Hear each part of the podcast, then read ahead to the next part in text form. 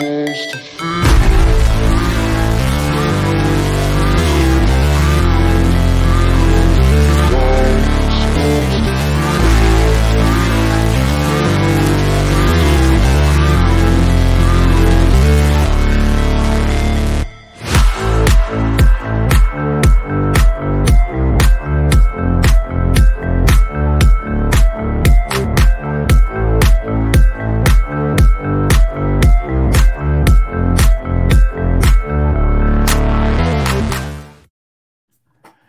Yo, yo, yo. Welcome to NS9 Live.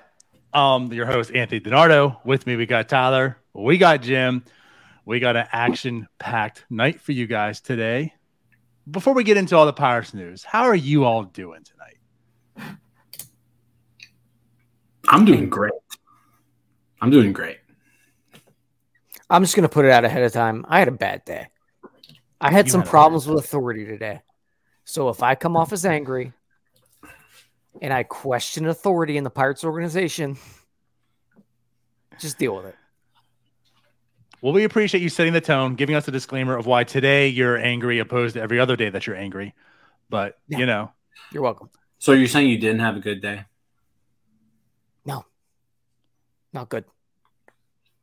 But like define good. Define define not good. When I am like yawning at five o'clock because I've spent so much time being angry, I'm like a fussing baby at that point. Like I fuss so much that I'm tired. I need a nap. T- Tyler, Jim's trolling. Well, that's how angry I was. Just chill. I'm just saying that's how I was there. It was Yeah, five o'clock. I was yawning.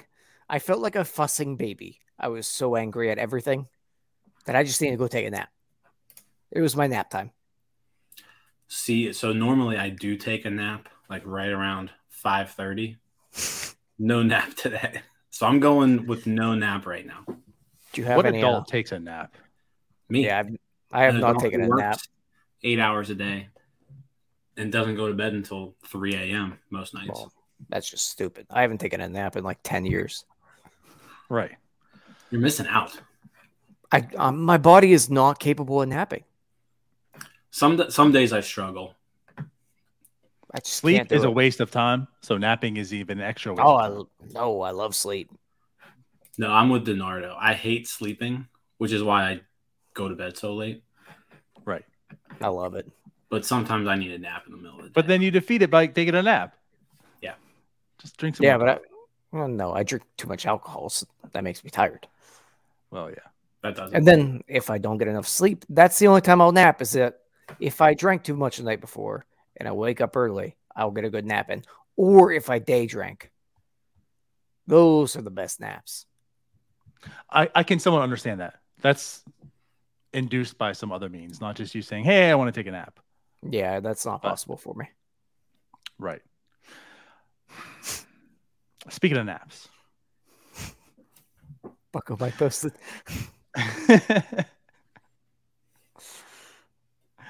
yeah, thirteen to fifty-two, 13 singles, singles, ten Ks. 10 Ks. Oh wow, that's That's bad. not too bad. That's bad. You know what also is really bad? Jack Suwinski's latest stretch of baseball. Do we want to get into that first? I guess before I we go there, do we want to kind of just get into this first? Because to Uh, me, yeah. this is like the hot, the hottest, the latest off the presses type of type of Yeah. news. I mean, Jack Suwinski's been pretty, pretty, pretty, pretty bad. And as Tyler and I talked on one of the post game shows, is why you throw a little bit of caution, right? When you want to talk about Jack Suwinski is really, really good. He's the mainstay of the Pirates right field, and he should be extended and all the all this glory. And right now, he's league average as a corner outfielder. Um, he's been struggling, and it was announced today by Jason Mackey that he will be optioned. A lot of hugs. It's going to be optioned, and as it turns out, it's not so much because of the perfor- performance, guys. I mean, you could make an argument performance wise, maybe he should go down, right? Work on some things. But according to Jason Mackey's source, it was deemed that he was going to get sent down after the Brewers series, which, mind you, the struggles were going on, but it wasn't as this deep and intense with it. Uh, so he was going to be sent down anyways because after the Brewers but because of the Reynolds uh, injury, that was put on hold for a bit. So I ask you guys because it seems to me this pretty much justifies that it was nothing to do with performance at that time. What are your takes about Jack Suwinski going down to AAA? I presume. I'll start. Please do. Um, yeah, I mean he's been in a rough stretch. There's no there's no denying that. What is over? He's like over 27 or something like that. Um, he he went over one today, I think. Um, so yeah, in a rough stretch. But if you look at the total body of work, first off, I mean let's let's look at like every every category across the board. Wins above replacement. He's the third best player on the team behind Ke'Bryan Hayes and Bryan Reynolds. Bryan Reynolds is on the IL right now. Therefore, Jack Suwinski has been your second best player for this entire season. Uh, let's take just hitting versus uh, right-handed pitching. Right-handed pitching. Uh, Daniel Vogelbach leads the team. Bryan Reynolds is number two, and Jack Suwinski is number three. So I get that he's had some recent struggles, but he's shown really throughout the course of the entire season that he's capable of playing at the major league level. And when you look at just what the Pirates have available to them, he's better than all these people who they are keeping on the roster, right? Um, therefore, he he deserves to be on the major league team. And now this is like there's going to be even more things that happen because of this, right? Like Ethan already brought up on Twitter, like if he gets sent down, he loses his full year of service time. Like he was going to get a full year of service time this year. It's now gone because of this. Um, and that's so why. So I have a comment. I just want to interject yeah. here. So we have a comment saying that has nothing to do with service time, and I, I do want to bring that up, like you said. Mm-hmm. To your point and what Ethan said, just to clarify, he's been down for 19 days. You have to be down for 20 or more well, if you're down for 20 or less, I should say, then it, you get a full year service time. Right. And here's the thing I don't think this decision has anything to do with service time. I, I, I don't think. I mean, by one day, I don't need to have him down there by one day for. I don't that extra year. He's a guy that you're manipulating service time for. That's all. Um, but it's just one. It's just another thing, right? That like Suwinski clearly shows he deserves to be on this team over a lot of the guys on the team. He's been the third best hitter on in the lineup against right-handed pitchers who you're going to see like two out of three games. So you just sent down your third best weapon right against righties. Um, and and now just like I said, the service time thing is just something on top of it. I agree with Anthony there. Like it's just a coincidence, really, that it just kind of turns out this way.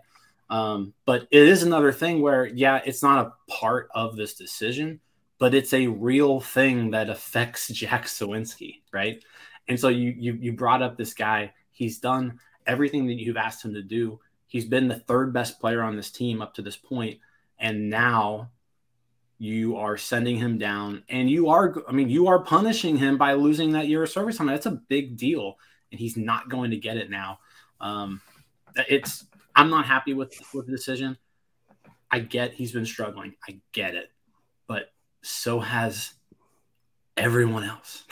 like there, there's a lot of bad players on this team, and Suwinski does not deserve to be the guy to be sent down right now.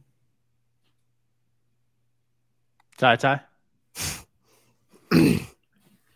Jim hit on a lot of the points I have wanted to make.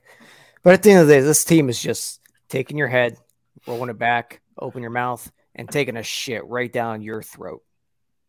That's what they're doing to you right now. You cannot tell me on any freaking planet that Jack Suwinski doesn't deserve to be on this major league roster. They hit Yoshi Tsutsugo clean up almost every freaking night at this point.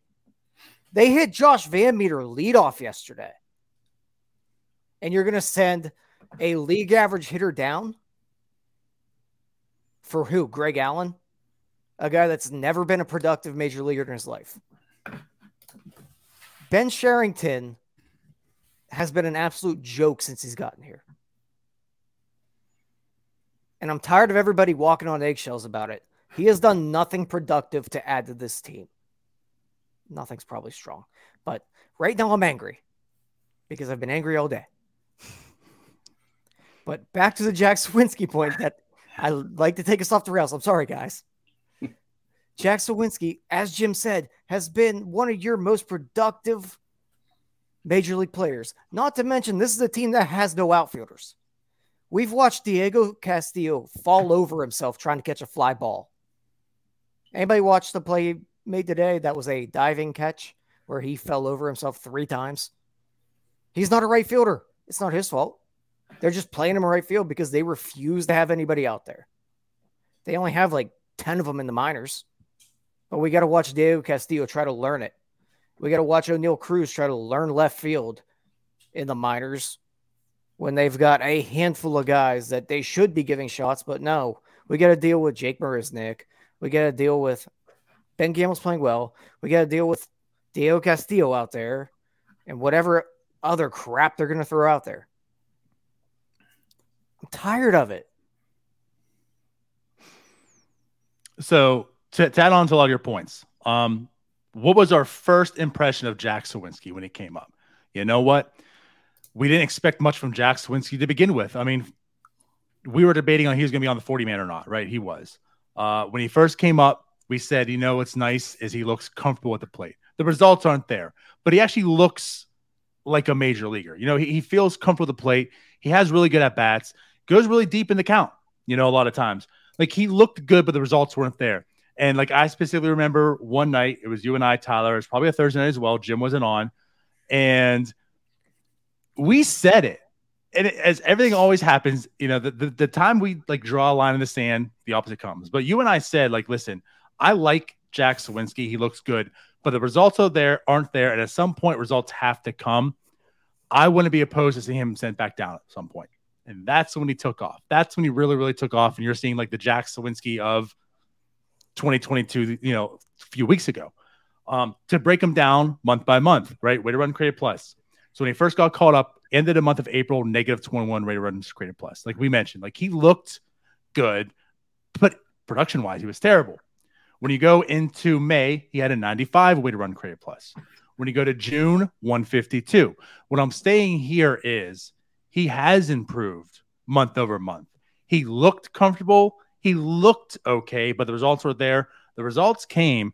And again, if we're talking about June, I'm sorry, July 4th, he had what uh, 122 is that about like his 22% above league average we're just talking days ago right just less than two weeks ago basically a, a little more than a week ago jack Suwinski was like 22% above league average yes this has been a struggle for him these past you know week and a half i guess you could say yes he's been really really bad but i'm not really taking the, these few I keep saying few, but you know, week and a half of games and saying, okay, that's it. He's got to go back. He's got to go down. Like this is part of the development. Like we talk about with Cruz and, and other minor leaguers or prospects, you know, they come up. Like you're going to have these points. This is what the 2022 Pirates are all about getting these kids up here, finding their struggles, finding their way, becoming major leaguers.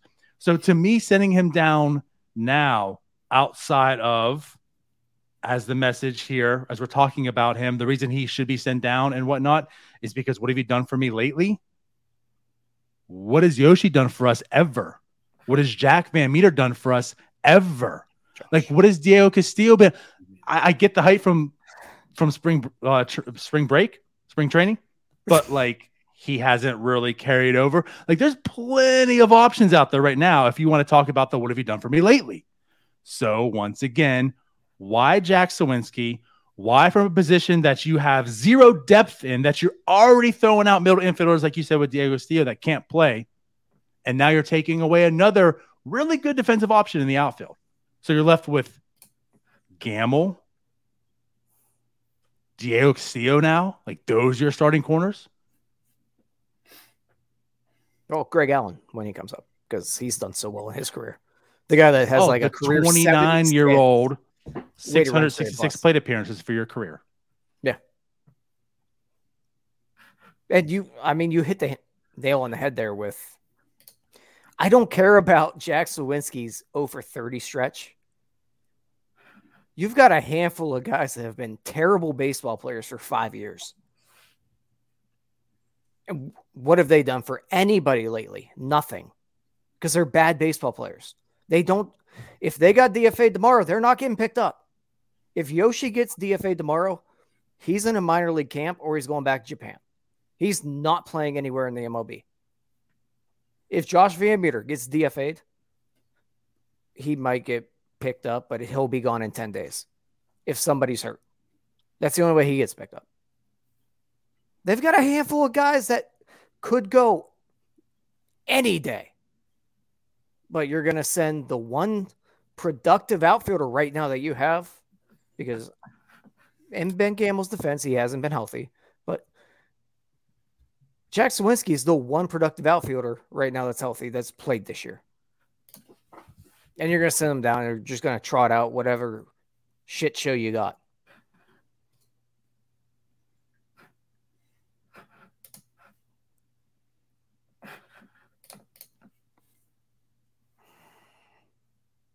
Jim, I mean, just I'm waiting on Yeah, I you. mean, I already, I, I mean, I already said Okay. Like, uh, like, I mean, it's one of those things where there's just there are other people who I would rather not see on this team, and Jack Suwinski is is pretty far down on that list.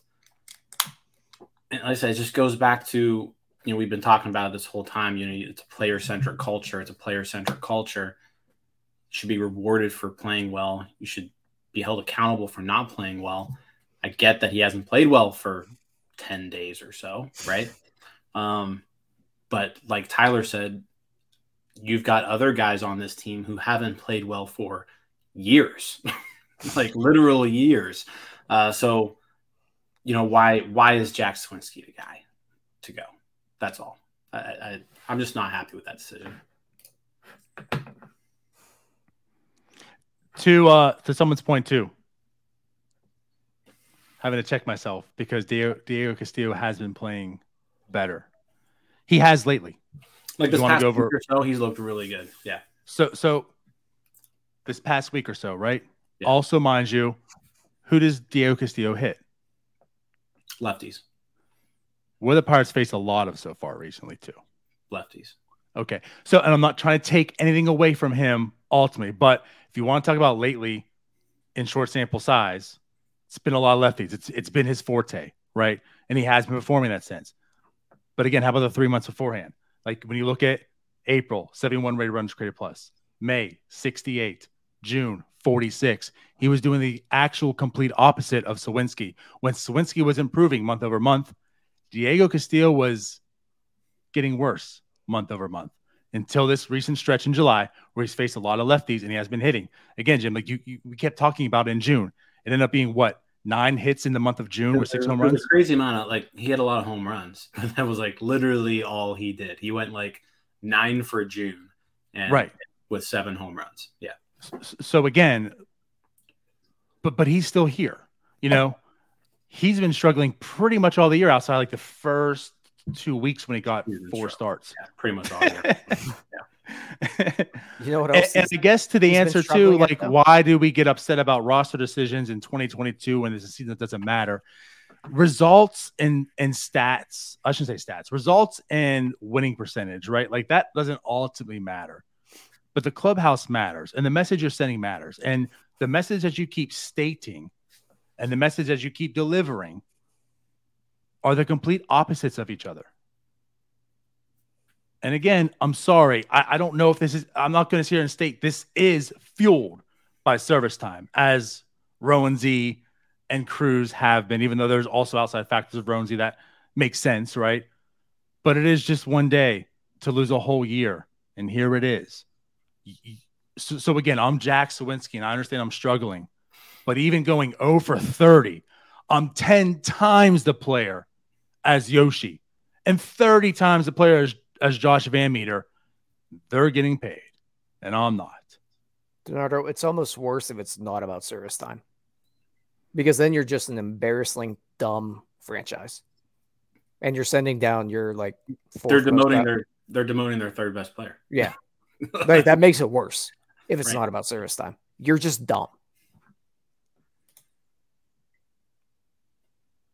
Now we're gonna It keep Josh irks Van Meter me around. that yes, Jo- it just irks me. These guys are on the team and like, and not even just on the team, but they're seeing so many starts when they're there.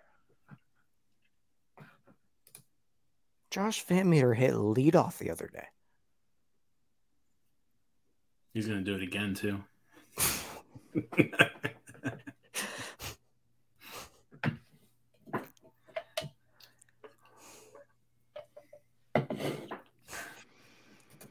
So Suwinski is going to be optioned tomorrow. That's pretty much that. And I just have this feeling. I mean, it might not be per se, but I do have the feeling that it will be Greg Allen, which again, we're talking about a 29 year old outfielder who hasn't stuck with anybody. So once again, Someone shoot me. to, to go also back to to Mackey's tweet, like what he was insinuating with that too. Like, I mean, he mentioned it's it's to give the veterans as much playing time. We're talking the trade deadline coming up. The value, who? I mean, uh, who? I know, I know. Like, I'm all on board with Marisnick, right? I think I'm higher, maybe on you guys of his trade value and what he can present and such. He's getting traded. He a team will want him. Outside of Marisnick, Gamel.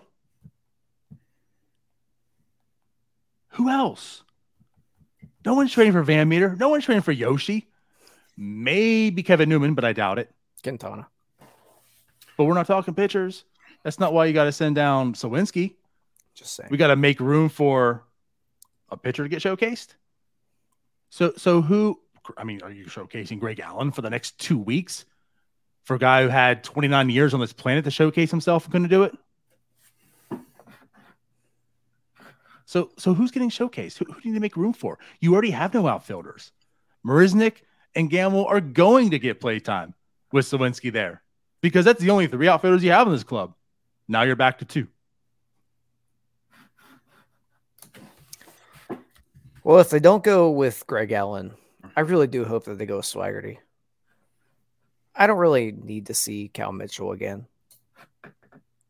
I'd rather wait on that one. I'd rather see Swaggerty one more time, give him a real opportunity. I really don't want to see Greg Allen. Like that's that's the very bottom of the barrel that I want to see. So Greg Allen has played five rehab games. And they're the trainer did say they're looking at the All Star break, but Also, Greg Allen didn't play tonight for Indianapolis. Whereas Swaggerty played. Uh, Cal Mitchell did not. Bly played. Bae played. So if we're kind of going down the list, you're Bly can't be up. You're probably not playing the person who you're calling up tonight. You know, you're probably getting them on a plane to Denver. So if we're just going by, you know, elimination here, it's probably Greg Allen or Cal Mitchell. Both of those options make me want to throw up. I I mean, I would rather have Cal Mitchell here just because they're. I'm not saying he has a future in that sense, but like you're you're not looking at Greg Allen as he'll be here on the club for 2023, 2024. Cal Mitchell has that potential, so let's get him some playtime. Like if you're going to swap Suwinski, I would rather have Cal Mitchell here, get him some major league experience. He had it, it wasn't good. No, it wasn't. And I, I mean, I know he had it, but get sent back down, get you back up here now. Again, I don't have a lot of faith in Cal Mitchell, but that's what that's what this year is about. Getting these guys experience, getting the development. At the end of the year, you can evaluate. And he'll probably see him again next year and evaluate some more, but not seeing him isn't going to help at all. Imagine being Jack Suwinski and getting sent down for Cal Mitchell, who couldn't hit a beach ball when he was up there. Well, you're a league average hitter. Huh. Player player development. It's real good.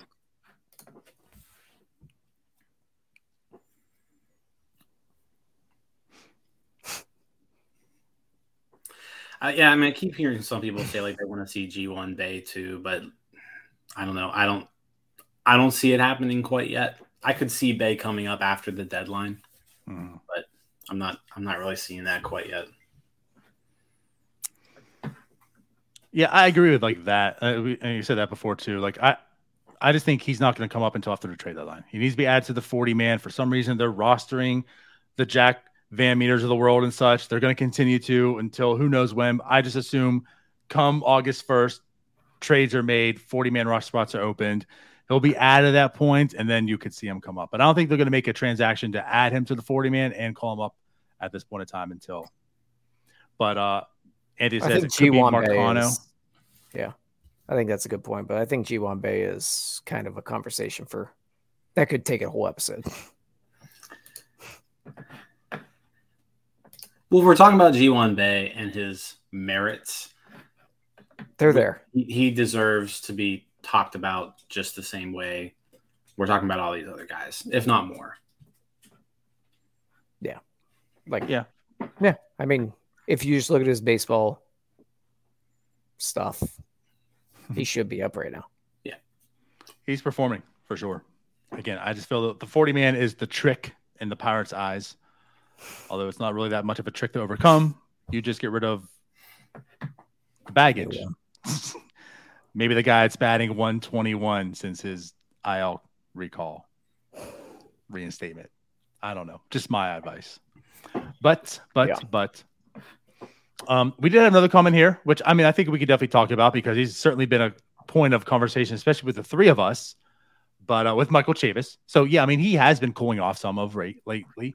Uh, I know again he's much like Diego. I mean, he rakes against lefties. That's just what he is. We've I think feel comfortable defining him. He's a platoon guy,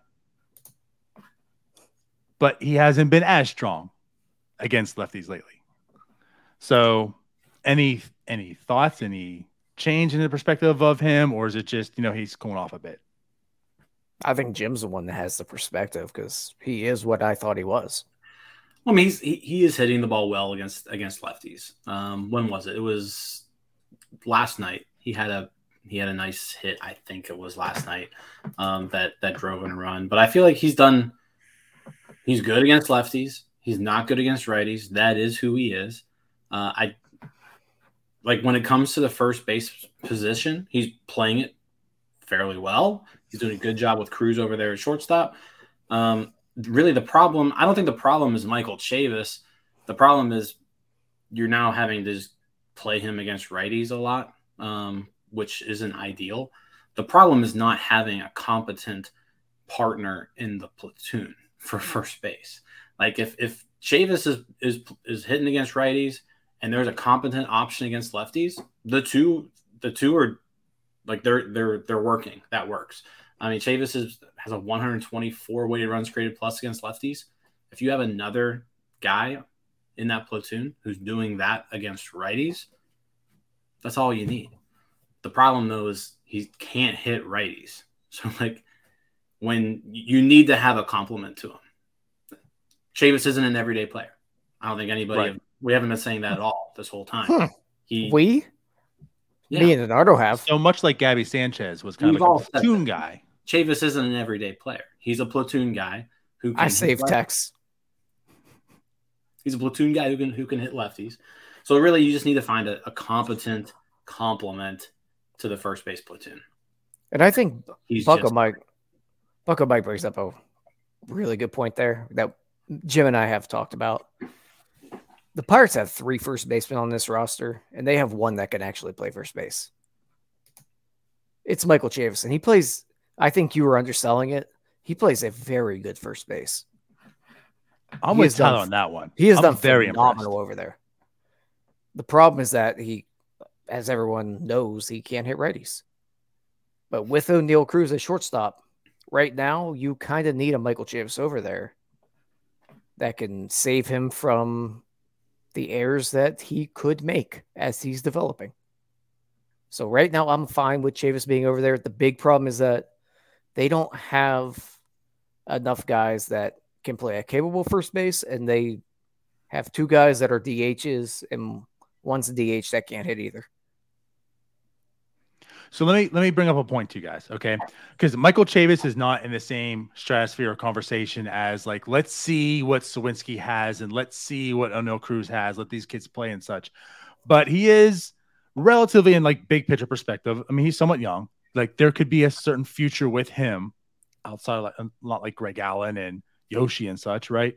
So even though all of us kind of enter this year not thinking highly of Chavis, especially after that spring, but seeing what he's been doing, I want to see as much of him as well. Like, you know, I've been saying, like, you want to play him as long as you can play him until he shows you he's going to fail. You know, so like play him every day. You're playing against righties. Like, I'm okay with that because now you're finding out what he is, which again is why you're going and playing all these other kids, why you should and such, right? But so I think we're at the point now, as we mentioned, right? And I think as we're all saying here, like he just doesn't hit righties. He's really, really good against lefties. He has really impressed me against first base. And let's talk about that too. Like he wasn't really penciled in to play first base this year. He's kind of had to do it. The first base was Yoshi.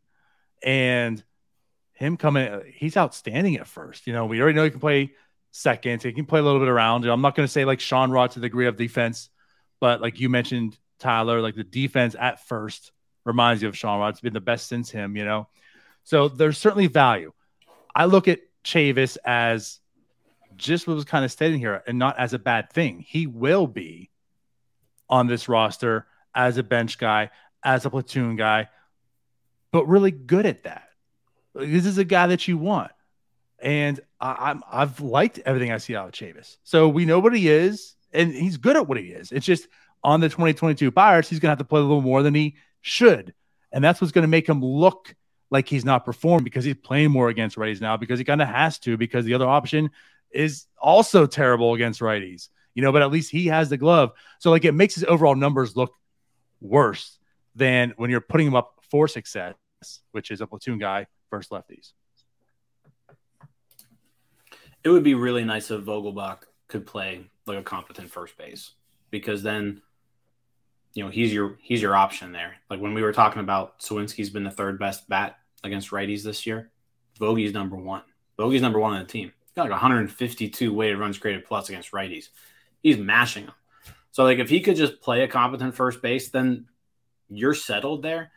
Then you got to find the designated hitter, right? But then you could use that DH in a way that we were kind of talking about before, where you can use the DH as a way to give Reynolds an off day, Cruz an off day, right? So you can use that DH as kind of like a floating off day for your everyday guys um, instead of just you know sitting them all together.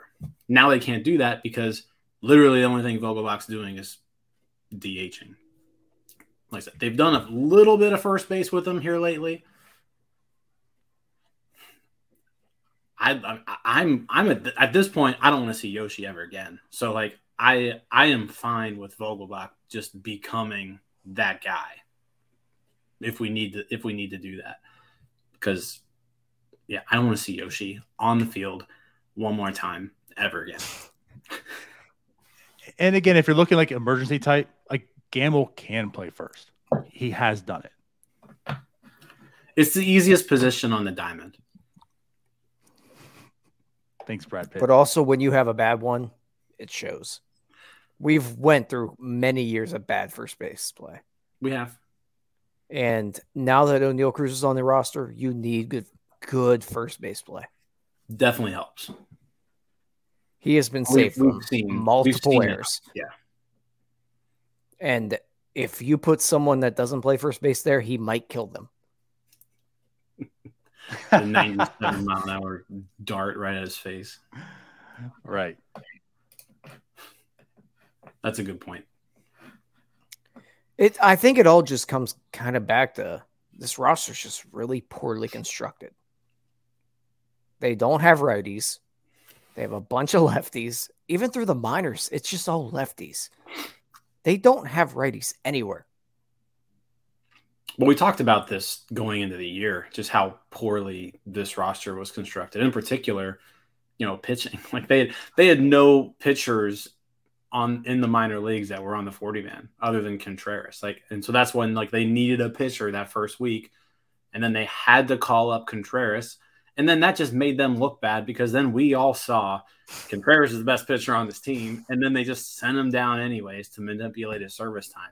So, yeah, I mean, this roster has been a mess. There's like 17 middle infielders on the 40 man roster and, and three outfielders. You know, it, it's it was not a good job of constructing a roster this offseason. And really, a lot of it goes to like last year we acquired all these prospects, right? We acquired all these depth guys, and it's all Rule Five eligible. And we just had, I mean, we had to add like nine non-major league ready prospects to the forty man this offseason. and that's just that just takes up space. And that's without the Rule, Rule Five draft. Yeah, I mean, well. I think if they would have known there was not going to be a Rule Five draft, we could have gone about this a different way, right? But yeah, luckily there wasn't, or we would have lost a few other guys. But yeah, that's what all yep. comes down to. Yeah, and like, and again, you know, uh, for the same reasons, I don't blame Diego Castillo for not being a really good outfielder. He He's not an outfielder, right? He's forced to play it. And it's the same reason, like, I'm not going to blame Vogelbach for not being it. I don't blame Yoshi for not being it. Like, that's two DHs who one was appointed to be a first baseman. You know, like, Yoshi's a very, very bad defensive first baseman. But really, it's not his fault. He, he is. Everyone knows that. but he was forced to play it. So, you know, like these roster construction things we're talking about, like, that's that's what kind of just boggles us to a point. Um, but you are right, Jim. Like I wouldn't mind at this point in time seeing Vogelbach get some plate appearances at first, take away some right-handed pitching from Chavis, uh, and, and, also again like maybe slide Gamel in there for like a game here and there. Now, of course, the problem with that is you're already down to just two outfielders, so so taking him away from the outfield kind of you know limits you also. That's why maybe having some outfielders still up on this club made some sense. Again, roster construction. Like I just don't understand how there's just two outfielders. Assuming there'll be three tomorrow when somebody comes up. But uh yeah, that's just what's kind of bothering us. But I'll, this is a team that played Yoshi in the outfield last year. I get it. And the guy can't year, play first base, and he played in the outfield. Last year is to me though a little bit different because last year you had even less options because last year was truly like this is a rebuild, rebuilding club that has no talent. It was all just veterans. You don't have to play nothing but old aging veterans that don't belong on a major league club anymore. You have actual talent that you've acquired that you might want to evaluate, get them experience, get them development for. So I'll, I'll even say last year, I don't blame them too, too, too much. But this year is different in that sense. This so, year's pathetic. Let's do this. It's now 37 minutes in. We've talked enough about Suwinski in this roster. Let's move on to some other topics. So I'll tell you what, we'll save the rotation for later. Let's go on. Let's put this up and go a little bit of a high note here. Let's talk about the rotation that has been pleasantly pleasantly good. And all out myself because I know Anthony's waiting to with Oscar Marin, right? And all the pitching changes, what they've done right now, these starting pitching has gotten better and such. So let's talk about the starting pitching. It's been like what six, seven weeks now since we've seen some of these guys and the change of repertoire and whatnot. This success. So, what do you guys think? I think it has less less to do with Oscar Marin and more to do with we ran out of options. Let's try something else. And then it caught on like wildfire. Well, Truthfully, who, I, I really think what happened was Mitch Keller decided he was going to throw the two seamer, and then it kind of just caught on. I don't think Oscar Marin knows what the hell he's doing. I give him zero credit for anything. Let me say something and then you can go, Jim. Because I'll be the middle person here. So you can finish off your end. I'm more on Tyler's side, right? And I've made my case very verbal, as Anthony likes to make sure he he informs me of, and I'm okay with it. Because I don't know. My gut tells me what Tyler's saying as well. Okay. And like reading between the lines, Keller threw the two seamer in a bullpen session. He kind of liked it. They told him go see Clay Holmes to learn about it. He does that. Becomes a start. Well, he first goes to the bullpen, throws it. Becomes a starter, throws it. Like he finds success with it. I don't know. My gut is telling me it was more of the players, but I'm not. If it was him, then good on him. But I want to know, like, I am so desperate to know and find out. It's killing me not knowing because that's where I do have the problem with it. If it was the players, like, good, great. You, as a pitching coach, said, This person knows it. Go find them. This person, to me, that's not a coach. As I keep saying, that's a triage service. I want a pitching coach to be my pitching coach. And that's just what bothers me. If you have to send people to all these people to go get better, then give me those people. That's who I want. so that's just where I'm at. I'll just say this though, regardless, things are working, things are going well, and I am appreciative of it. But I'm still unsure about Oscar Marin. I mean, Jimbo. hold on. My guy, Charles Hayes Jr., calls Oscar Marin trash like every day. I'm on his side. And he's never wrong unless he says something about us Oh. that's wrong. It's my turn. Go for it, bud. All right. Um, I mean, I think it was well documented just how bad this pitching staff was kind of the first month of the year, right? I mean, no starting pitcher, no- starting pitcher picked up a win for something like 30 days. Um, they, they couldn't go more than three innings essentially. But like, let me, Jose Quintana has really been the only guy who's been pretty solid and consistent the entire season, right? He's been good. But like you look at the other guys, Mitch Keller, since rejoining the rotation, eight starts. He's got a 3.86 ERA. His, I mean, that's the best stretch of pitching that he's had in his career. Um, He has a 4 415 ERA since adding the sinker, by the way. there you go. JT Brubaker, his last 10 starts, 3.10 ERA. Best stretch of pitching he's ever had in his career. I mean, he, he looks like a bona fide major league starting pitcher at this point. Zach Thompson, last 10 starts, 2.74 ERA. Um, so, and that's not even counting, uh, not counting today. And he, sh- he did great today. Oh, yeah. Um, I'm not going to just say all of that just happened by accident, right? Whatever happened, you got to give Oscar Marina a little bit of credit for saying, hey, he turned around the seasons of these three guys. These three guys, the start of their seasons were awful. And something happened in May for all three of them, completely turned around their season.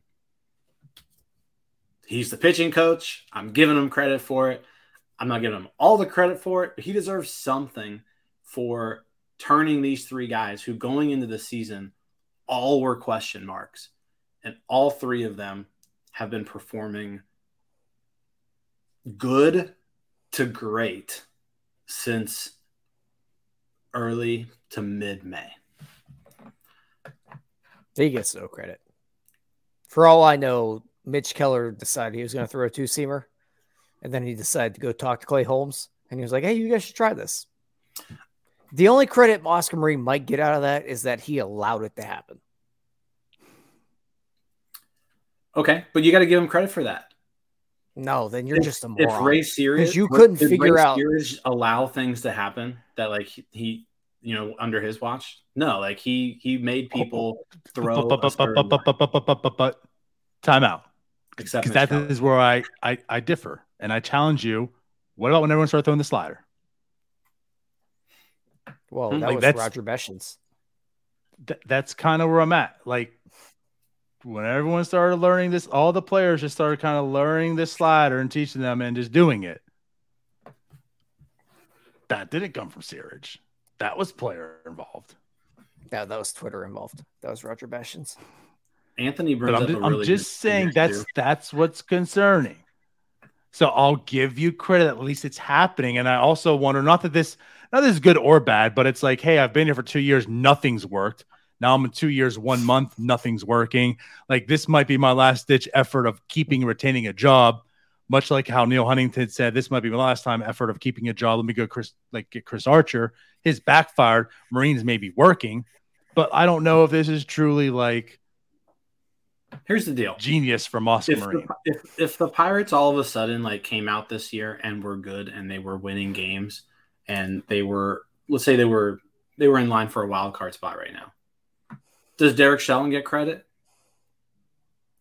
Well, he's a manager. Like they don't Yeah, he's okay. So he they gets don't credit. account for him anyway. Yeah. Therefore, Oscar Marin gets credit for turning the seasons around. Is the entire doing team going to go outsource how they decide to hit in Maybe. the field and their clubhouse chemistry? Just get the No. speed hitter. They You won't have to. roll off like that. These three guys have all gotten better.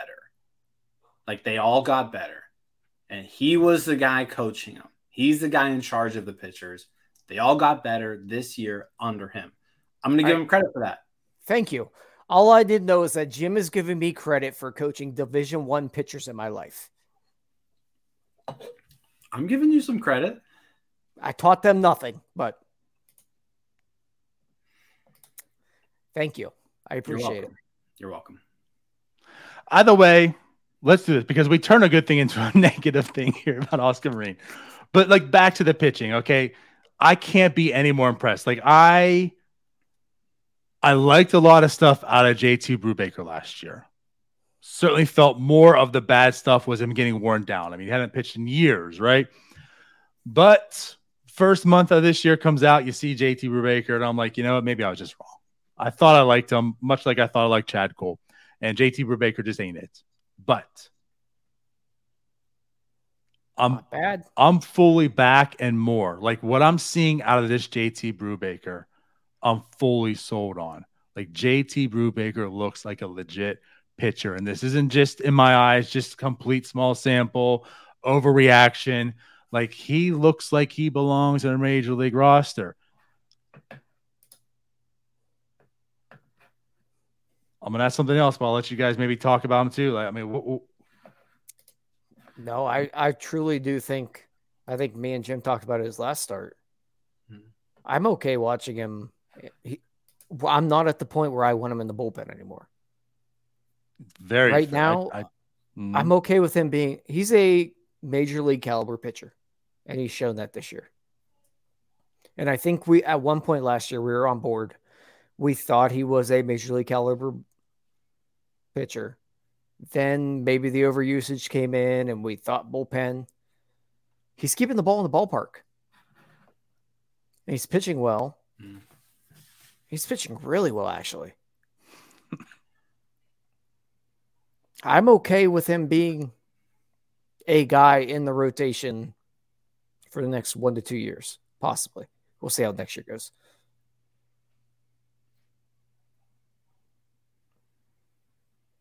I'm encouraged. I'm very. I, I think I'm past encouraged on him. I think I've gone every start. I've been encouraged. Let me see more. Let me see more. And I, I think I'm at the point where I was like, you know what? I've seen it. He, he is a major league pitcher. Now, Yeah. where he lines up, I, I'm not sure, but like he he's a starter.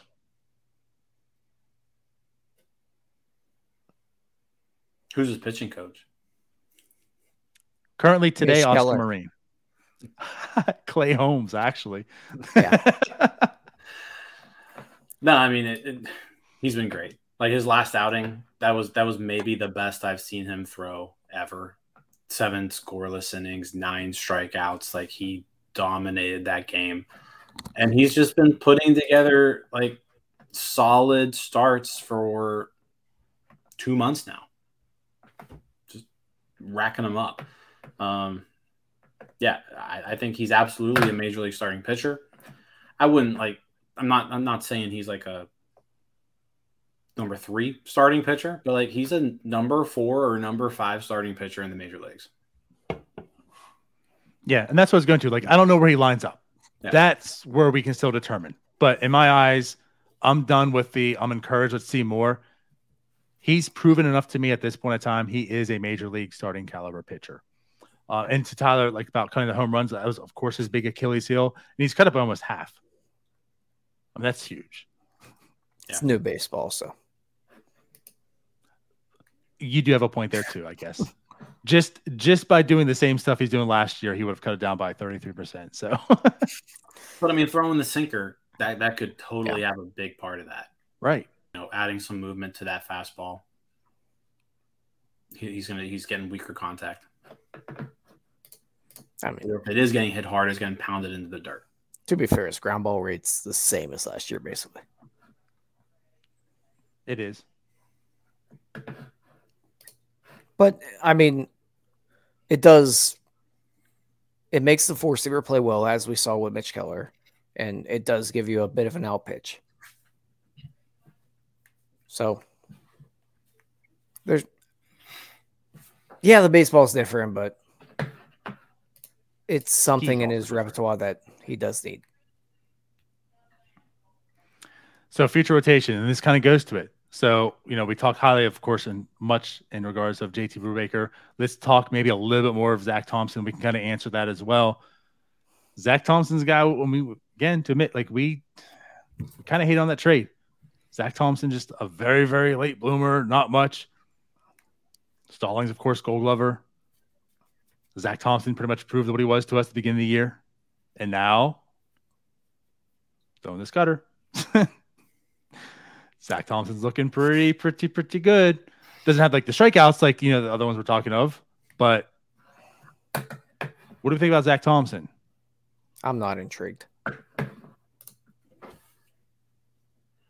Zach Thompson kind of reminds me of like Trevor Williams when Trevor Williams was was good, right? So I'm talking about like good Trevor Williams. Yeah. Because Where, Bryce you- Wilson's last few starts have reminded me of Trevor Williams. So like when you you watch That's- Zach Thompson and you see him pitch, and I mean right now he's basically showcasing his cutter. Like that's his that's his main pitch in his arsenal right now. And he's throwing it like 84 miles, 84 to 85 miles. He's throwing these 85 mile an hour cutters. And right now, they're not getting hit all that hard. Um, so he's been able to kind of capitalize on that. And I, again, like his last 10 starts, 2.74 earned run average. So the results are all there. You look at the peripherals, and it's why his FIP is double his ERA, right? Because he's not striking people out. He's his walks aren't they aren't they aren't terrible, but they aren't good either. Um, but he's getting results right now. So like at the end of the day, the results are what matters, right? If we're looking forward, I'm still not ready to like write his name in pen into a rotation spot, right? Like I'll ride this and I'll keep watching it and we'll keep throwing him out there as long as he's effective, cool. But if you kind of look at him, I don't know if what he's doing is, you know, repeatable year after year after year. If that makes sense. No, I'm definitely with Jim. I think right now he's he's the guy that I just want to eat innings for this team. I don't really care to see him beyond this year. He's just a guy. And he's doing a fine job of eating innings, but they're not pretty. He hasn't gone. So- he's, he hasn't gotten through the fifth inning in any of his last three starts. For what it's worth, Didn't he go like six Well, today. thirds? other than today. Yeah. Today, today, today. yeah. N- Now, mind you, I I just want to. I mean, to his credit, though, Jim, not that I'm backing up in like a Josh Thompson stand, from but he did come off the IL, so I'm not gonna like really hound him for right. you know only going five and those things. But what I'll say here, I never put that together. I never thought about it, but you know, you mentioned Trevor Williams, and you just got my gears going and looking, and I'm like, this is such a good comp. And it's not that like Trevor Williams was terrible all the time. I mean, he was serviceable until like basically he just kind of wasn't. But I think it's a good way of putting it. Now, obviously, Trevor Williams had that outstanding second half that has made he was just godlike. Not, not that Zach Thompson have that, probably will have that, but like overall big picture, that's probably how you look at him. Like he's prob JT Brubaker, we're kind of finding out like where he would line up. Like, you know, not going to be an ace, of course, but like where, you know, he's got two, three, four, five type of thing. Like Zach Thompson, I feel like he's probably a, a major league starting pitcher, but like if so, a number five, maybe a swingman type of thing. Like I don't look at him and say he's penciling for the rotation. You know, like you look at the ERAs had in this stretch, the ERA is good, but like you look at other factors and stuff, it's not the best. I mean, like look right now, his ERA today is a 409. His FIP's a 544. He doesn't strike out a ton. Like you said, the walks are okay. I mean, for guys that strike out that many and such, and like you want to see the walks maybe a little bit lower, but he keeps the ball in the ballpark and such. Like he's not terrible by any means, but I don't think he has the upside anywhere near of like what you need from JT Brubaker. And it's not like JT Brubaker is an ace. So I still have my reservations. I'm still encouraged by Zach Thompson. Let me continue to see him more. Let me see how he's, you know, finishes out this entire season. But I don't look at Zach Thompson like, okay, listen, you got JT Brubaker, got Roansy, got Mitch Keller. Like, like this rotation's filled out for years to come because of Zach Thompson. Ultimately, he might be a swingman. Number five. He's a I would certainly want guy. Yeah. better in this Pirates rotation when they're winning. I would hope so. Yeah, he, I mean, Yeah. he's a good guy for a rebuilding club. He can hopefully eat some innings and keep you in some ball games, but he's not a guy that I plan any sort of future around. Yeah. No, I'm I'm with you, both of you on that one. So, but again, it's nice to see what he is doing because I wouldn't expected him to do this at all this year. Yep. Uh, so now I guess you know we've talked about Mitch already. Um, so to go back to that, like I am encouraged of this future of the rotation. This is a huge question mark. There is Roansy, who looks good when he's pitching. Um, health risk will always be a, a little bit of a concern just because of this build as we talk about. Mitch Keller's turning things around, like he's back into this future. JT Brubaker's looking like he's in the future. Like there's three, there's one through three that's filled up, I think, right now you can pencil in for next year. And that's two more than I ever expect, expected. Yeah. And so if we're yeah, if Oh, we're, bad, penciling- if four. we're kind of filling My this bad, in, four. right? Yeah, I mean if we're filling it in, you then look to at least add one outside arm, right, to a one or two year deal, at least one, maybe two, right? Because because like I said, if you can push some of those guys who are fourth and fifth starters more to a hybrid role, then that's an upgrade to your bullpen. That's an upgrade to your rotation, right? So I still think, yeah, I mean, signing two starting pitchers probably, you know, the way to go. And then, you know, you hope that that like somebody like Mike Burrows can emerge as an option.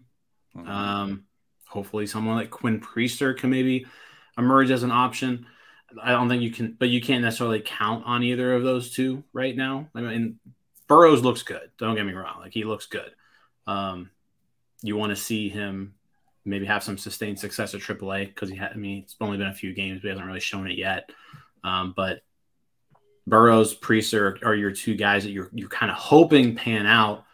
And then Anthony brought up, you know, Cody Bolton. So you, you've you've got guys like Cody Bolton. You've got Max Kranick, right? And, you know, he I know he's hurt, but you know, hopefully back at some point next year. Uh, Blake Cederlind, another guy, hopefully back at some point, sometime. Probably not though. At this at this point, he could just That's disappointing. um, but Another you, step back you for hope that you hope that a few of these guys pan out. But yeah, the, the main move here is you've got to you got to add outside depth to your pitching rotation from outside the organization. Um, but there there shouldn't be any reason why they can't add at least one, uh, hopefully two arms that way. Yeah, this goes back to what I've been preaching for a couple months. It's why Jose Quintana really needs to be an extension candidate instead of a trade candidate. Because you almost have to have him next year. Like Jim said, he was talking about Priester and Burrows. The Pirates really need one of those two to pan out. One of those two have to be a major league starter. But like a, they need to pan out in a big way. Yeah. Like this team needs top of the rotation arms. They don't just need that they're they have competent arms, right? But we don't if you want to be a good team, you need top of the rotation arms. And right now, you, you you're thinking, okay, hopefully Roansy can be one of those, but like you need another, at least one more. Maybe also- one more. Yeah, and I also think if you look at Roansy, I don't know that everybody looks at them and thinks top of the rotation arm. Yeah. When he's there, he's going to be a top of rot- he has everything to do it, but but maybe the durability. I think him I don't know what for him, I think more of like a Matt Latos type where You're not going to really get the innings, but they're going to be really effective when he's there. I mean, but Matt Latos is a big boy. I'm just saying the way it worked out, where Latos was really good when he was there. Yeah. But he did not pitch much. So that's kind of where I'm. Hell, Didn't even make a Jameson that guy Taillon. Crazy. Let's He just- crazy wife too. Was that him? he did. Yeah. Yeah. The one The that wife, fought a bunch of she fans. like, Pirates fights fans, actually. That's what we need. We need more of that. We need more player wives getting in fights. In the He hates her, by the way. I, I don't know if I ever told you guys this. I think I might have told Tyler 'cause this was like years ago. And I don't even know how or why, but I'm like friends with Matt Latos on Facebook. Okay. Like friends, not like you follow this for like Yeah. Yeah. he's a friend of mine on Facebook. so uh yeah, I, I- he has an interesting life, but yeah, he does not get along with his wife. Hey, I'm friends with uh, John Jaso's ex-wife. That's She's, well, yeah. She just had a baby. Oh, congrats to her. Unfortunately, not with me. Anywho, What were we talking about? maybe maybe the Matt Latos comp was off. Maybe it should be better to like a Jameson Taillon. Okay. Where you're not going to get like 200 innings every year. hmm That's what I But think and about. much like Ramsey. James in town, he has But got all the be good. tools. Yeah, it's going to be good. When he's out there, he's going to be good. They don't have a workhorse. Burrows could be that. Priester could be that. One of those two have to work out, or they're going to have to spend money on pitching, and that's not happening. Yeah, I mean, I think Priester is the one who's probably most likely to become like that prototypical workhorse starting pitcher who can throw a lot of innings just based off of his build and, and just kind of the way he looks. But again, you need him to become a top of the rotation guy. And so it's just a matter of time at this point. Can he develop and, and become that? Um, Mike Burrows, the stuff is is, is incredible. You you you, you kind of look at him and you hope that that's that's what he can be. But again, the changeup still isn't ex- like if you want him to be a top rotation starter, he, the changeup needs to be very good. You need to have a good third pitch. You're not going to be a num- you're not going to be an ace with two pitches. It just, just you're not going to. Um, so like the changeup needs to develop if he's going to be that number one or number two. If not, he's a back of the rotation guy, or he's just you know a shutdown freak reliever, right? I don't know if I'd agree with that. I think we see a lot more two pitch guys, as long as Not they're aces. fastball curveballs. Not aces. Eh, I Name I guess like. All right, so I mean, yeah, but like even Gerrit Cole, I mean, I guess he had a curveball. Cole throws like throws like six pitches, Mm, Like two are good. but they're all good enough to throw. Eh, Yeah, he's mostly fastball slider, like that's seventy percent of his arsenal. But Yeah. he still has another thirty percent that he throws curveball. curveballs, changeup, Yeah. cutter. Throwing a cutter this year. Can Roansy be an ace? Every one of the Yankees has done a cutter this year. Yeah. No, Jim. Can Roansy be an ace? I think he can. No. I, I wouldn't put changeup? him there right now. Yeah, where's his changeup? He has He don't it. got one. Just he can't. Yeah, locate it he don't have one. But like he has it. Like I said, in order for him to become an ace, he needs to be able to. The, the changeup needs to develop into a pitch. I think you can. I really do think you can get away with fastball curveball. You can't really deal fastball slider because same speed. I think you can deal with fastball curveball. You need to change changeup. Not really. Yeah, you do. Not really. Okay. I mean, I guess like you got to be able to throw it, but it doesn't have to be good. You have Good to enough. have it, and it has to be major league caliber. Yeah. I don't know. I don't think you do. Adrian Burnett.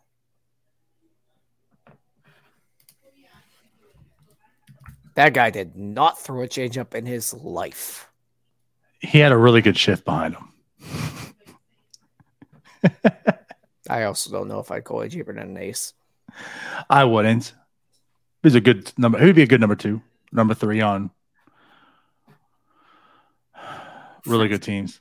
I'm just, I'm just saying. But he also threw more than two pitches. AJ Burnett did throw a changeup. He threw, he threw a four seamer, a two seamer, and a curveball. And he threw a changeup nine percent of the time.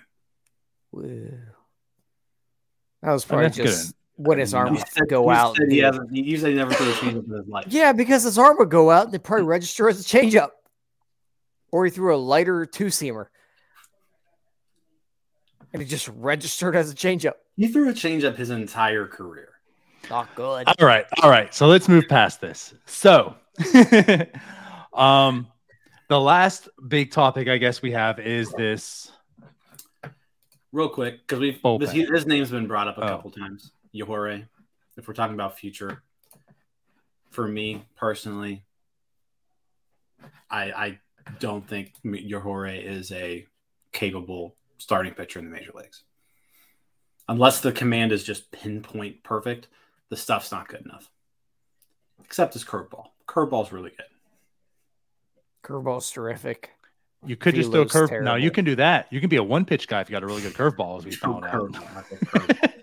throw 47 of them in a row. I really did like Yajure. The velo's just not there. Mm-mm. Curveball's great. Command's terrible. Injuries are not good. I don't I don't even know if I see him as a bullpen guy. Yeah, like I I I think he's just basically depth. Yeah. He, honestly, he's a guy that probably could be DFA'd soon, like next I'm, year. I'm just down on him. I, I, really don't have any thoughts on him. Like I'm not really looking and penciling him in anything for the future. He's just here today in my mm-hmm. eyes. Yep. Like that very first start he had last year. I mean, Tyler, like, I mean, geez, you want to talk about a guy looking the part, as we mentioned, like how Suwinski looked the part at first, but the results weren't there. Like he looked the part, but he didn't play the part. oh, the velocity's too bad. Command's too bad. I mean, right. I feel bad. I think he did have some arm issues last year that probably should have been a red flag in that trade. But he's he's just kind of guy now. Yeah. Um, and speaking about this, as we talk about him, and yes, the draft is coming this week. Obviously, uh, we will have, of course, a draft show this Sunday. Uh, we'll be definitely talking about the draft then. I guess it's not as intriguing because uh, maybe it's just my viewpoint, but I don't think it's as intriguing because obviously they don't have the number one pick. Uh, so they don't have their choice. It's not like, okay, here's which one are we going to get? And every week it changes. There's also not Kumar Rocker at the top of the list, who we I thought were getting for a year, and then that changed.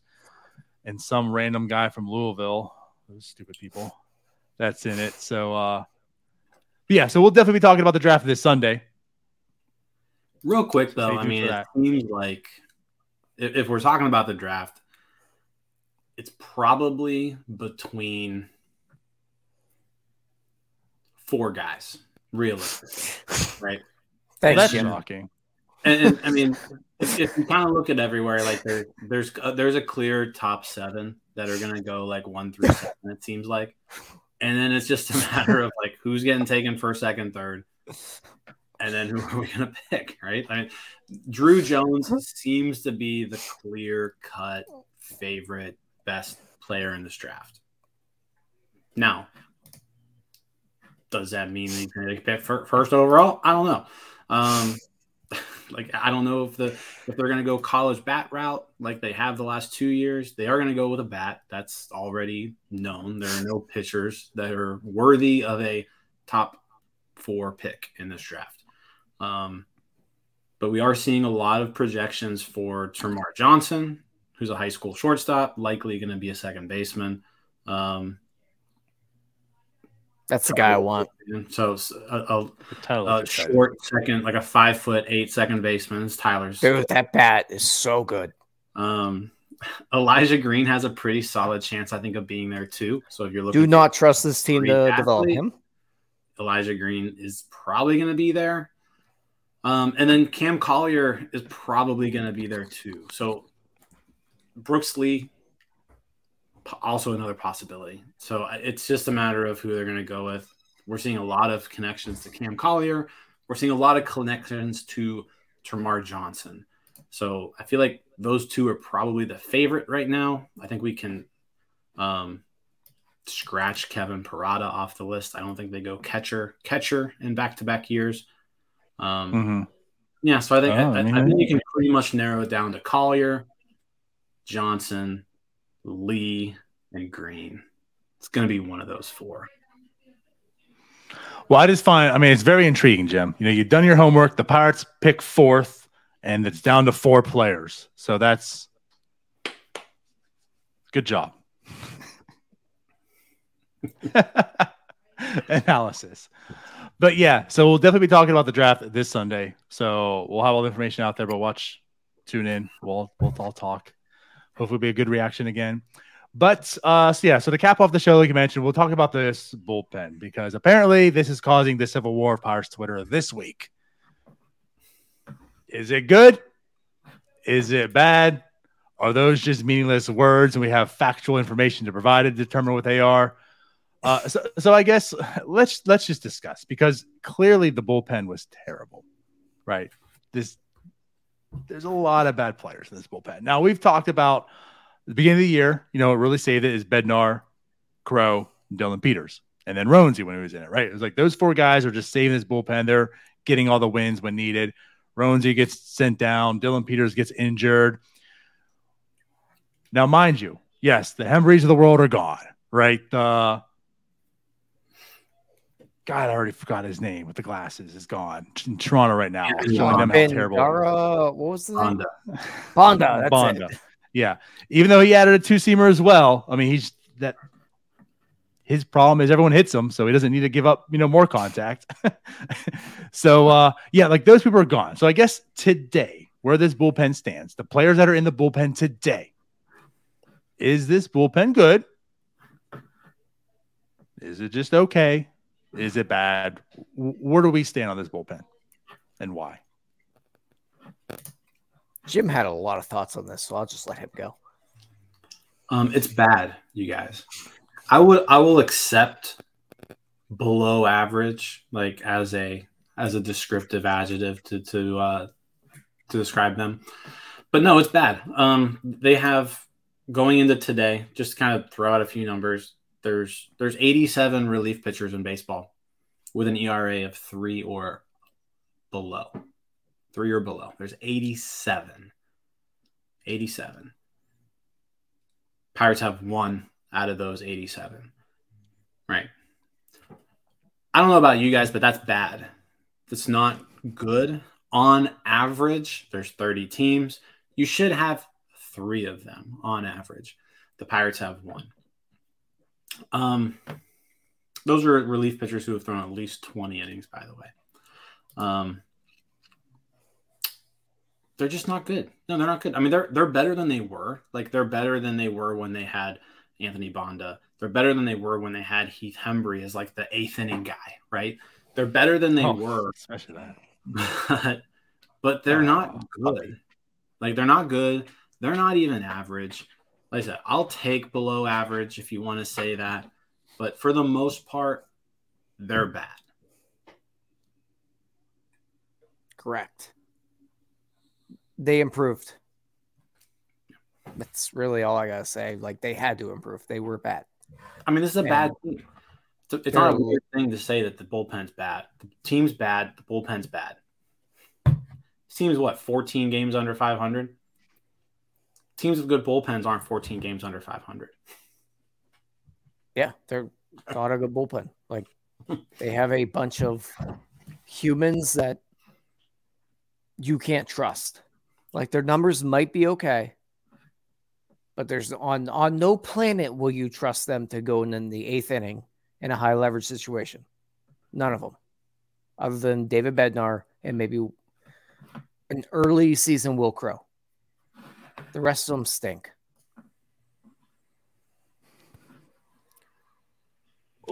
So I guess like where I stand too. What do you think about the bullpen? it Fluff? is Like. It's it's not a good bullpen, and I'm sorry if you feel that way. You can be encouraged. So let's go back to we talked about encouraged, right? Like I've been encouraged by saying JT Brubaker. I want to see more, see more. You get some sample size. You can be encouraged by some things. We know David Bednar is good. I mean, he is the reason he's an all star. Now, has he been that good recently? No, but it's probably because he's been worn down because the bullpen's been bad. Yeah. So, like, think about that. There's a reason why Bednar has to go out for three innings. Crowe has to go out for two. Like, like all these guys have to be using this way. It's because, to Tyler's point, you can't trust others. I'm encouraged by things. The bullpen has improved. David Bednar is good. Wil Crowe is good. After that, who do you trust? Right. We talked about Yerry De Los Santos getting more innings. That'd be good for him. Let's see that. Right. And he's done, he's done pretty well most of the time. You know, at this point in time, he has a 2.65 ERA, but it's been 17 innings. Like, this is way too short of a sample size for me to say you are good. I'm encouraged. I like what I see. I know it's still a small sample altogether, but like the 411 FIP doesn't totally match that ERA either. You know, I mean, he does give up a lot of home runs per se, 1.6 per nine, you know. So, like, there are some outside factors that say, I still want to see more. Am I encouraged by De Los Santos? Yes. Am I anointing him good? No. Dylan Peters. He has done the job, but we see he's human as well. Here's the thing about Peters you can't walk six batters per nine and not be some like amazing strikeout guy. Like Kyle Crick could get away with that because he was devastating. Like he was allowing six, you know, batters per, per nine get on base because they're all walking. He was allowing any hits. But that's The not slider Dylan moved like 80 inches. it was it, it was I had no ridiculous, right? that was going. Until like people just realize like well just don't swing and he turned bad, you know. But like Dylan Peters can't get away with that. So even though Dylan Peters ERA lines up at a 3.26 right now, I don't know if I truly trust Dylan Peters. And don't tell me about Tyler Beede. I mean, the guy's been terrible his whole career. And I get again talking, okay, he's got a 2.92 ERA this time. Like, yes, what he's done with the Pirates, the numbers, he has been productive for the Pirates. But do you trust Tyler Beede? Oh, his No. dad does. Okay. The Clay Holmes makes no sense. But yes, Tyler Beede does not strike out guys. He walks a little more again for the same reasons. He's got a 95% strand rate. That is not going to hold up. He's got a babe up against him for a. Bad. Uh, oh, he's not that. He's not. Oh, Peters was really bad. 178, which we know like no one got hits off him. Like that's to normalize too. But yeah, like Tyler Beede, same thing. Like I don't trust what he's doing. So no, I don't look at Tyler Beede and say you are good. I say Tyler Beede, you have gotten us results. Thank you. But I guarantee you, come October this year, you're not looking at Tyler Beede at 2.92 ERA. So outside of Crowe, outside of Bednar, who do you trust to say this is good? Jim, bring up your tweet. What was that good bullpen? Mark Melancon, Tony Watson, Arquimedes Caminero, Antonio Bastardo, uh, Bastardo, and Jared Hughes. And, And Joe Blanton and Rob Scahill and Joakim Soria. Joe Blanton had a really good year that year. Yeah. Vance Worley was real. I mean, yeah, it'll- that bullpen was good. Yeah. yeah. And like we're, when we're talking about Bastardo, he was coming in like the sixth when started in, when Jeff Locke got in trouble. Bastardo at this Jeff point would be an eighth or ninth inning guy. That's how bad they are. Bastardo might be the closer. That's why I said eighth, ninth inning guy. Yeah, Thank you, Jim, for reaffirming me. you're welcome.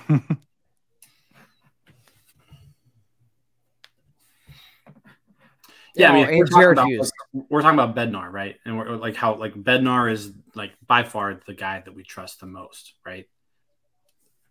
If we're comparing bullpens here and we're thinking, okay, 2013, 14, 15, Pirates had outstanding bullpens, right? How many pitchers on those teams were better than David Bednar? Like statistically speaking, right? I'm not talking about like stuff wise, but if you're looking at just like top to bottom numbers, Melancon, Watson, Hughes, Bastardo, Blanton, Scahill, Soria, all better numbers than Bednar. That's a good bull. Let me and let me throw something like, a little bit different at you. Like the, the Bednar's taking a fall these last few days, um, and I get it. Like, and, and Bednar is good, right? Like, I'm not I'm not trying to bash David Bednar here, but you need like you need multiple David Bednars if you want to be a good bullpen. Like the Brewers are a good bullpen because they can throw out multiple guys back to back to back who when you have a lead that you just trust are going to shut things down. The Pirates don't have that. In 2015, David Bednar's maybe a seventh, eighth inning guy. And whenever Tony Watson and Mark Melancon struggle, we're arguing on Twitter about Bednar being a closer. Right now, we're arguing about whether David Bednar should go two innings because they have. So let me let me just let me throw this out. Let me just say it in this way because Jimmy on a good point, but I think you could like you can argue. Do you want Bednar or Melancon? I think there's an argument in that, right? So let's just say this: take Bednar out. Who's number Melancon? two? Like Wil Crowe. I'm I'm just just just make I think make this simpler, okay? Because people, young Twitter will argue with you. So put it this yeah, way: just, just just give this team Bednar. So start at Wil Crowe. That's your second best. So how many on that roster will be over Wil Crowe? So you're taking Wil Crowe, who you can argue about Bednar. He's elite. So let's get with Wil Crowe. He's the Wil Crowe's in the Jeanmar Gomez category at that point. That's where I'm getting at. Like, let's make this even easier and simpler. We don't even argue about that much. If he's your we'll number two, where does he stack up against those guys? And it's it's clear as day where he ranks. So I think that's where we're trying to get at. Will to be fair, Will they did like they did hands down, no question. So they did mention Wil Crowe is on pace for like 90 innings this year. Yeah. That's stupid. Here's my second point with all you guys. If you're done with all of that. No. Go ahead.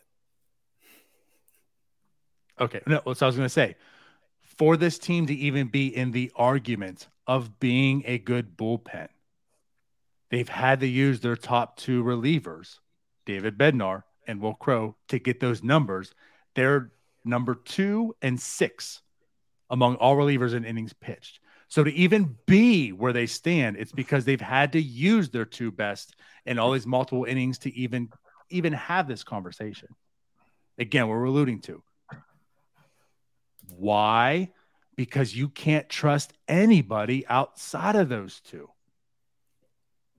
We're literally all arguing the same thing. I know. No, I know we are because we're all on the same page. That's why we're here to we're letting people understand if they're right or wrong. If you're on our side, then you are right. And if you're against us, well, you're wrong. And here's why. and I get it. It's just, I mean, when we're talking about, we've seen good bullpens, right? Like we've we've seen them that those those no, those playoff teams had outstanding bullpens, and it was a big reason to the success of the teams. And so it's just one of those things where like when you experience those bullpens that are good bullpens, and then you're looking at this bullpen, you can't call this bullpen a good bullpen because we know what a good bullpen looks like. If your Twitter bio says, you know, like class of 2024 in it, you may not remember just how good those teams were. That and it's not it's I'm not picking on anybody. It's just.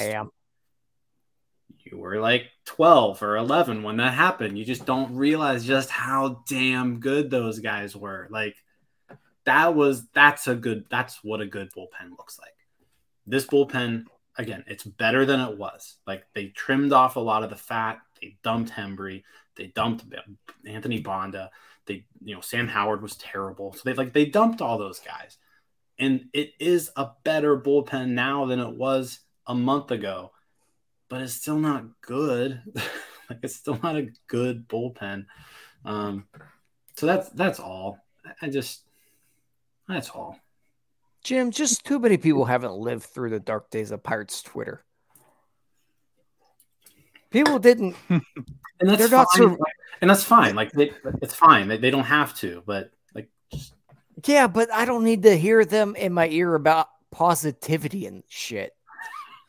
this team has sucked my whole life.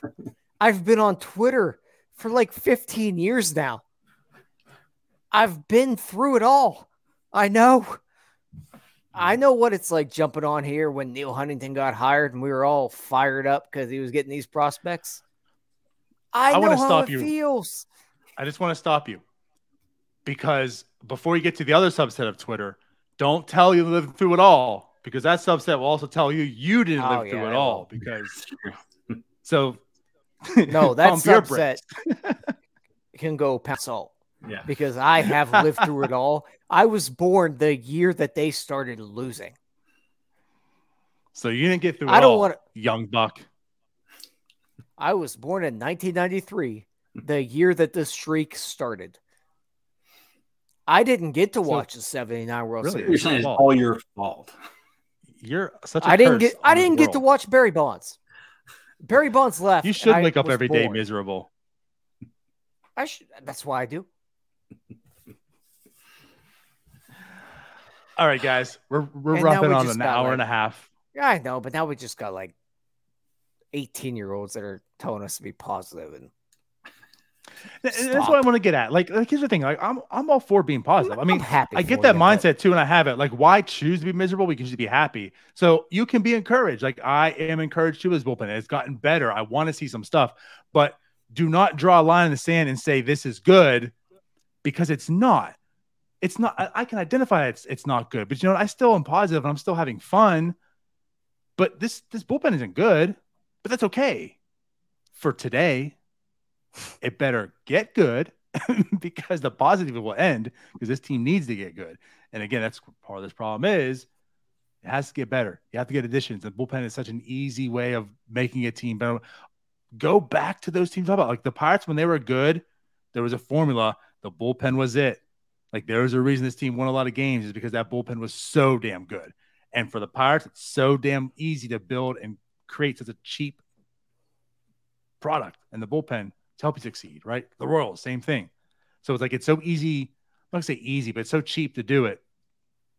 But this bullpen ain't it. And I'm sorry, it could be. Let me see more of De, you know, De Los Santos and such and find out what he is. But I'm not claiming him to be good because he's pitched 17 innings in the major leagues. I mean, I don't care how old you are.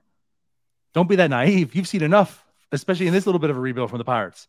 17 innings, you're going to claim someone to be something? no, don't do it. I promise you, you will look stupid. I've looked stupid, and it's been longer than 17 innings worth of information.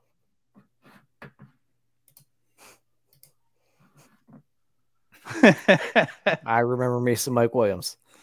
Mike Williams. yeah. Yeah. That was, he was an all star, like with a six something ERA. That guy sucked. Like, like at least Bednar's not the token all star because of that. Like, at least Bednar is proving himself to be good. Hey, so We don't We have an hang on to Evan. Meek token yeah, all Meek star. was another one. Yeah. he had a good year. They had Andrew McCutchen on the team. Right. But Evan Meek had that one good year. They had Andrew McCutchen on the team. It's okay. But back has just very very quickly back to the bullpen stuff. We'll discuss that, I'm sure, after the trade deadline and our Ben Cherington podcast that I am going to push us to have.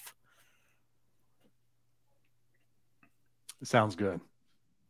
Cheers on that one. Yeah. Can't wait for the, All right. the deadline, the deadline uh, podcast.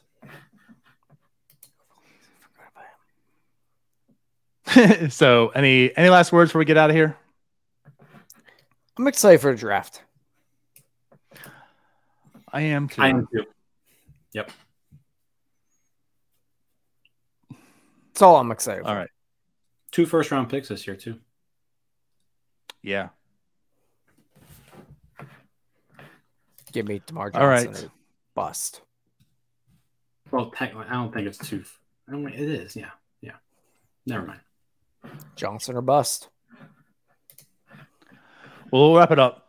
Appreciate everyone for watching. So once again, if you are still here, go ahead if you haven't, like the video, subscribe, turn on notifications, do all that good stuff. We'll be here Sunday for the draft. Hopefully, it's a positive show. We can come out happy like we were last year, and get some good vibes going. So until then, we'll see you later. Bye bye.